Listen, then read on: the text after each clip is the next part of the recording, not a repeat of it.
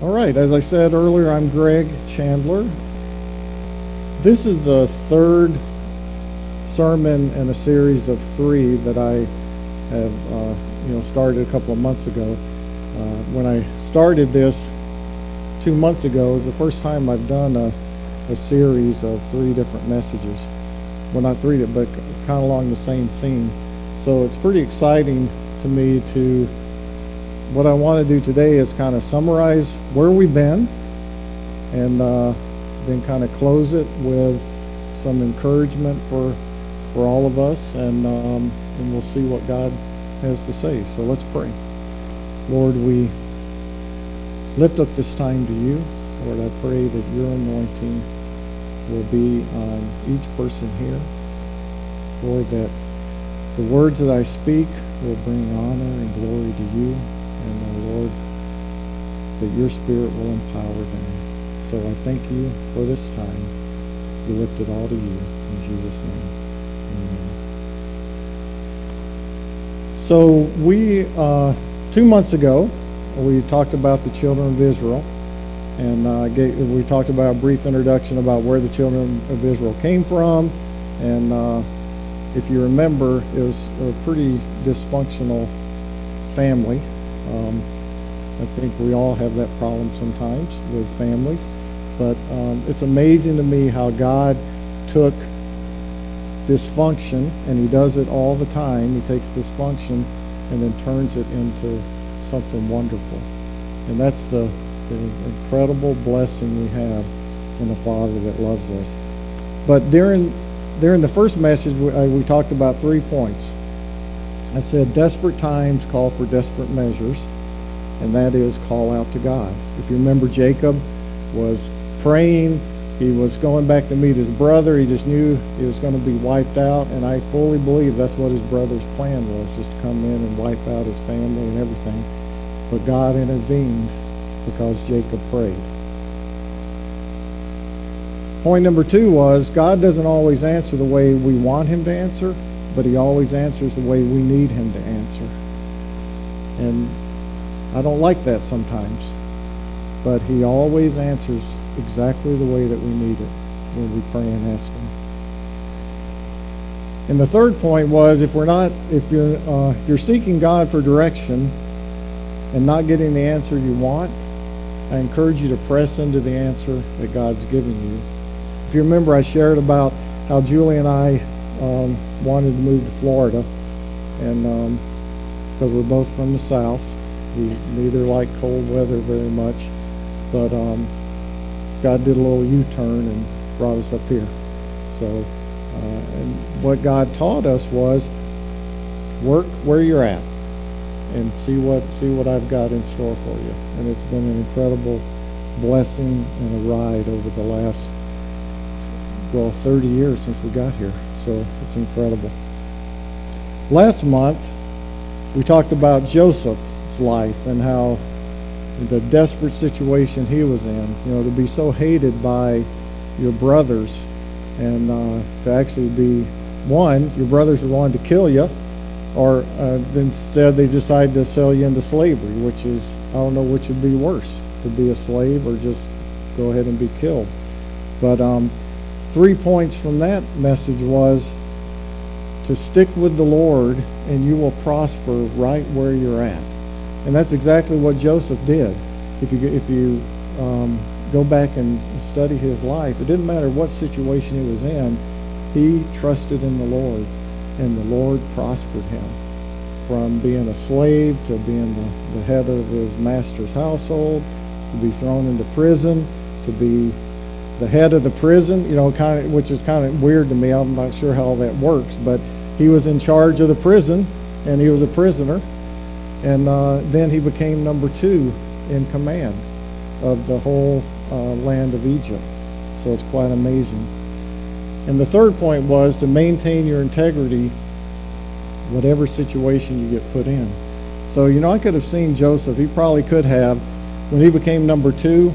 Um, you know, he could have said, hey, I'm going to go find Potiphar and I'm going to go take care of him because I'm number two. Now, I don't know if he ever did or not, but Joseph remembered where he came from. And when his brothers showed up asking for help, he could have had every one of them executed immediately just by speaking. But but he didn't. He realized that God had a plan. It was a hard plan, but God had a plan for what he wanted him to do. So this month, I'd like to go a little bit farther in, in the children of Israel's life where, you know, where God, many times in our life, we get rescued from situations. I know God has rescued me from situations. And then everything seems to be going good.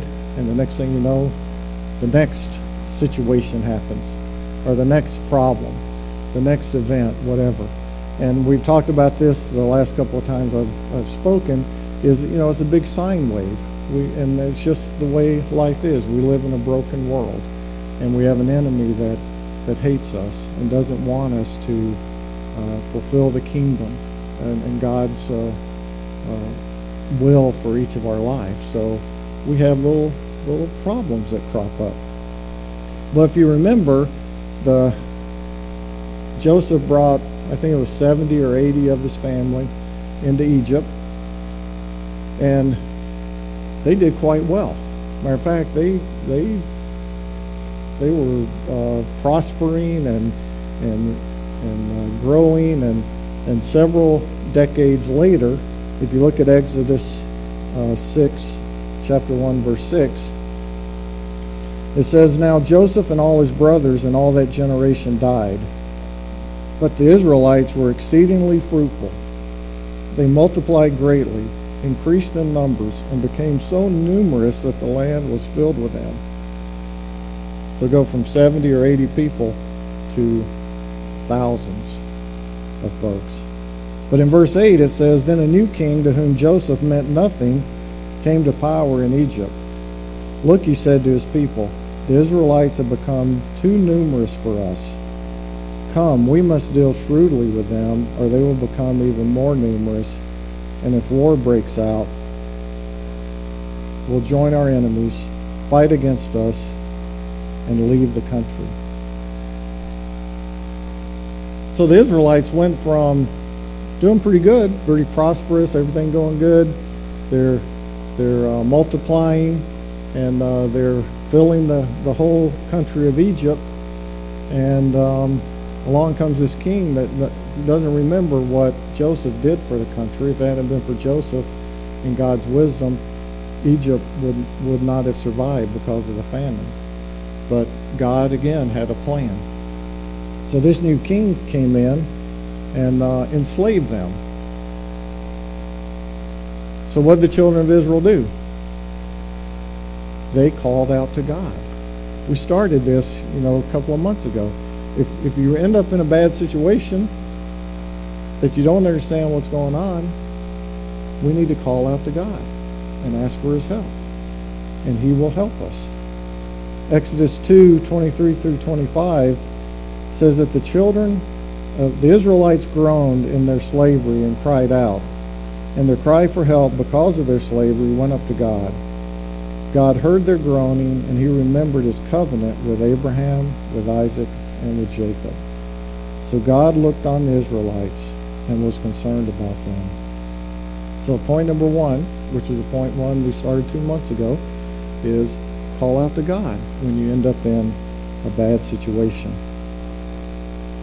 Now, you know, I, I, got, I got thinking about this a little bit. You know, we wonder why did the Israelites end up in the situation they were in? Because the Bible doesn't, that I could find, doesn't really say that that uh, they were living in sin God was punishing them. It just says that they were very numerous, now they're in slavery. So there's kind of a, a gap there. So why did they end up in slavery? I don't know. you know, there's a lot of things in the Bible. When I read it, I I don't know. But you know, we we know God knows. So you know, it could be that never was God's plan for the children of Israel to live in Egypt for eternity and take over that country. He had a promised land for them, and he needed to orchestrate that to get them out of there. And so maybe that was the reason why. But whenever I end up in a situation where I just cannot figure out why things are going the way that they're going, um, I try to ask myself uh, three questions. And I'd encourage you to ask the same questions when you get into that. So the first question is, when I'm in a situation I don't understand what's going on, am I going to serve God regardless of my circumstances? You know, I hear sometimes people go, how can I ever serve a God that would allow X to happen? Or why would I serve a God that would allow this to happen in my life? So the first question is, what has God, will you serve God regardless of what's going on? And Joseph was a great example of that.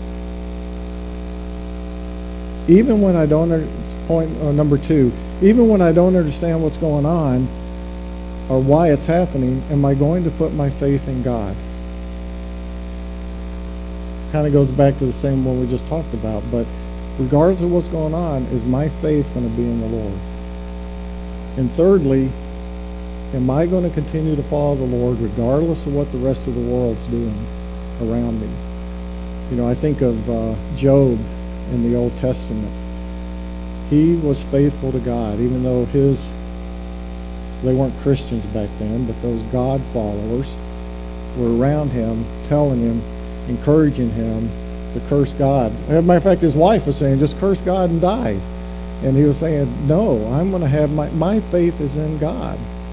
I don't understand why I'm sick. I don't understand why my children got killed. I don't understand why everything I own got wiped out. But I am still going to serve God regardless. So between Exodus 2 and Exodus 5, Moses is born. He flees Egypt. Remember, he killed an Egyptian because he was uh, mistreating an Israelite. He ran away. He came back. And uh, it really dawned on me that God said he heard the children of Israel's groaning and prayer and when they were calling out for God. God heard that. But it took 40 or 50 years for him to answer. And again, why did it take so long? And again, I don't know.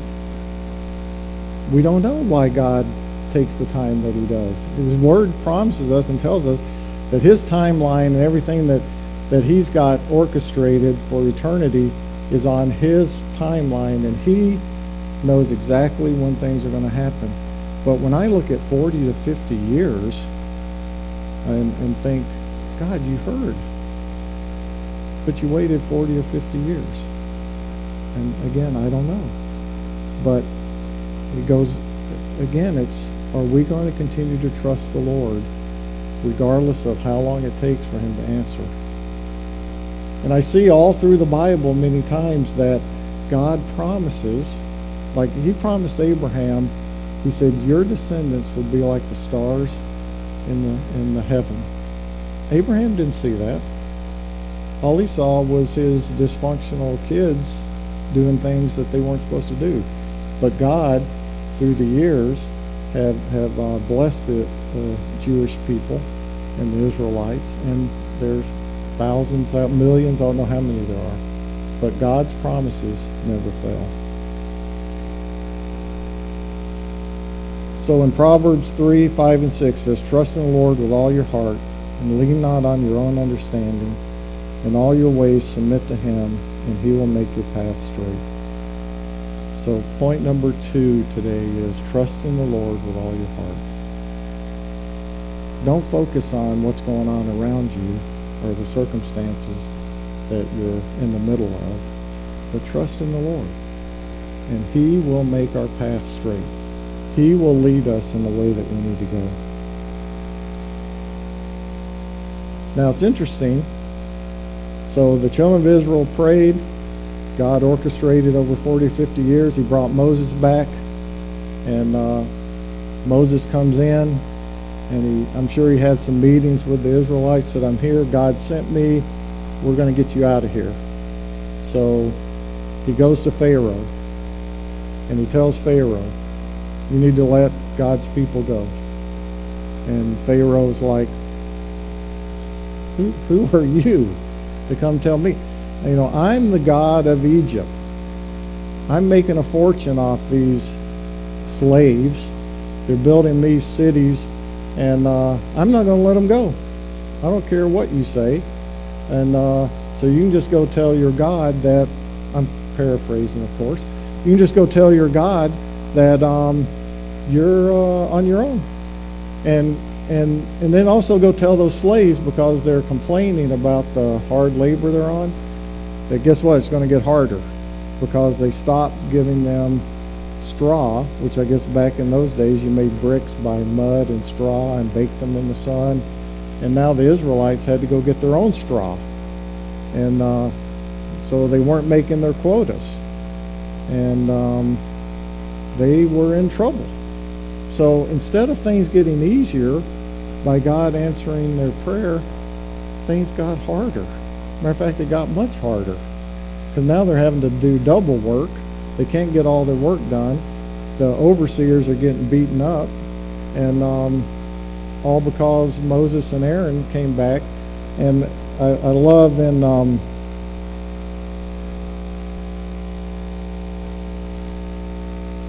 I love where the children of Israel came back to Moses and Aaron and said, you know, you you made us uh, you, you you you caused more trouble. And uh, Moses and Aaron, I'm sure I would have said the same thing as God. What are you doing? But in um, Exodus 5:22, um, it says Moses returned to the Lord and said, "Why, Lord? Why have you brought trouble on this people? Is this why you sent me? Ever since I went to Pharaoh to speak in your name, he has brought trouble on his people, and you have not rescued your people at all." Wow, that's pretty bold. You know, to go to God and go, uh, you told me to do something. It's not working out the way I think it should work out. So God, what are you up to? And um, but and we know the rest of the story. We know that God had a plan, but I can imagine in the middle of it. But when things get, this is point number three. When things get difficult and hard, pray. You know, all all, all through these three messages, I've tried to encourage all of us to pray, to pray, to call out to God, to ask for His help. And, and just because things don't immediately turn around or things don't immediately get better, uh, and they might, but just because they don't doesn't mean that God's not in control.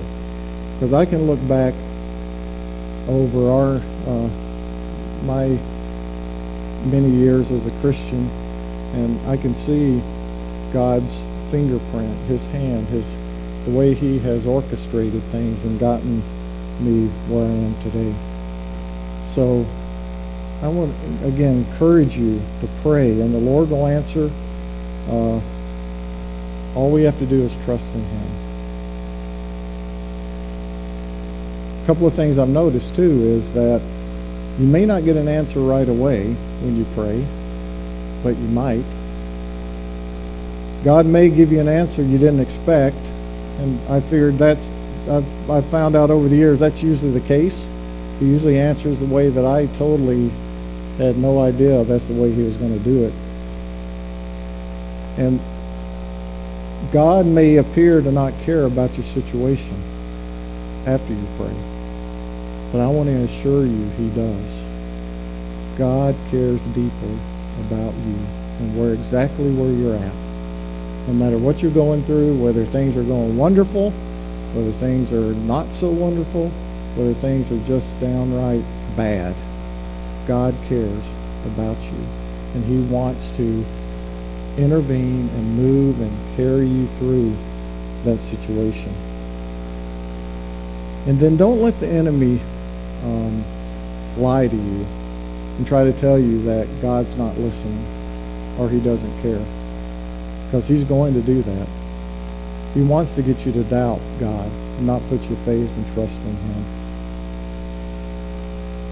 I'll let you go, I'll let you read the rest of the Exodus story, but you, kind of know Moses continues to go back to Pharaoh. There's all kinds of um, different miracles happen. Finally, Pharaoh figures out and realizes, uh, I got to let these people go. I'm not going to have a country. And they end up uh, leaving. You know, a million, over a million people. And they, they carried a lot of the wealth of Egypt with them. And everything was going good. You can remember as they walked, they went to the Red Sea. They went through the Red Sea. And um, they were pretty excited until things got hard again. And um, I'll let you read that. That's a whole another sermon, uh, another date. Is how when things get hard, we kind of tend to. I tend to forget all the good things God did previously, and that He's still capable of doing that. So I just want to go summarize real quick the, the nine points uh, over the last uh, three months. And um, so number one, desperate times call for desperate measures. Call out to God. God doesn't always answer the way we want him to answer, but he always answers the way we need him to answer. If you're seeking God and not getting the answer you want, I encourage you to press into and work with the answer that he's given us. Stick with the Lord, and you will prosper right where you're at. Not where you want to be or where you think you should be, but right where you're at. God will prosper you. Whatever you do, work with all of your heart. Be known as somebody that goes above and beyond in everything that you do, because it's a real testimony, especially in today's world, you know, to have someone that goes above and beyond, doesn't have to be told over and over again to do things. They just do it. Maintain your integrity. Do the right thing. Do the right thing. You know, a lot of leadership stuff, whenever they talk about uh, integrity, we get, I get trained on that periodically at work. And, um, you know, it's, it's hard sometimes to listen to them talk about integrity when many of the folks don't have moral compasses. So it's hard to teach integrity. So it's almost like they're saying you got to do the right thing uh, so you so you don't get caught, as opposed to do the right thing because it's the right thing to do. And that's when, with us having Holy Spirit inside of us, He helps us to do the right thing, regardless of who's looking, regardless of who's around. We do the right thing. Number seven again, call out to God when situations are uh, not looking so good. And then trust in Him to fulfill and meet that meet it no matter what's going on. And finally, when things get difficult and hard, pray. So this whole series was focused on how we relate to God and kind of focused on desperate times because that tends to be when we really realize, hey, we've got to, I need help. But I encourage all of us to get on a daily routine, whether you, things are going good or things are going bad, to call out to God and ask Him to give us wisdom and guidance. You know, Jesus came, opened the doorway for us to enter back into the Father's presence. What a great honor we have. We were separated as humanity from God because of Adam and Eve and the sin that they brought into this world. We could not even go into God's presence. Jesus made the way for us. He covered us with his blood. And then when Jesus went back to heaven, he sent Holy Spirit down to empower us, to strengthen us, and to guide us and to lead us. So he's given us everything that we need. Uh, we just need to maintain our relationship with him. God's got big plans for each one of you. Each one of us. He's got great plans. And I figured out the only thing standing in the way between me and the big plans God has for me is me. I'm, I'm the I'm the one that can stop him from doing what he wants to do. But with his but his love and faithfulness, he always tends to figure out how to get me back on track. Sometimes it's a little nudge, sometimes it's a two by four across the head. Some you know you never know. But God God loves us. He loves you. So I want to end kind of with where I started. What has God called you to do here at New Life Fellowship?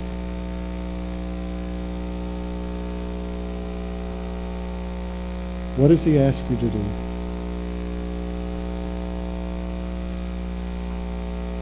How have you been challenged over this summer? As we come back in a couple of weeks, when Nathan gets back, and we see, we hear from him what the Lord's been speaking to him. Julie and I have been talking. We, you know, we we pray that, um, you know, the things that God's been brewing in us and growing in us will align exactly with what Nathan has been brewing in him and growing in him, and uh, and the, uh, Greg Beach, the our elder, and it's going to be amazing to see what God is going to do coming up. I'm excited. We we used to attend a church many years ago when the kids were little, and every fall was the uh, kickoff time, and they would have. I mean, it was exciting because they'd have programs, a Sunday program for the kids, and you know, it was just a real exciting, excitement time. We got a taste of that with the with the youth group coming back talking about missions and just the the excitement of what God is doing around this country and what He can do here. So I just want to pray for us as a worship. You guys have another song? Okay. Um, see how see how we're we're all over this today, but um, uh, but I pray that ex- that an excitement will rise in us, that we will see God do incredible things, that our young people will want to come to New Life, will want to be part of what God has for us here. And it's not to put on a big show. You know, I, there's plenty of churches around here if I want to go see a show. I'm not saying they're not doing God's work because I think, you know, there's a church for for different people and different things. What I'm encouraged about is what God's going to do here. And that's what my prayer is. So let's pray. Father, thank you for your word today. We call out to you. Lord, I don't know the situation of everybody here. Lord, I do know that each one of us needs you deeply. We are desperate for you to move in us and to work in us. Lord, to see your kingdom thrive here at New Life Fellowship and to spread out in this community, in this state, and around this world as we watch you work. So, Holy Spirit, welcome. We commit this last song to you, and we pray that you will rise up in us. In Jesus' name.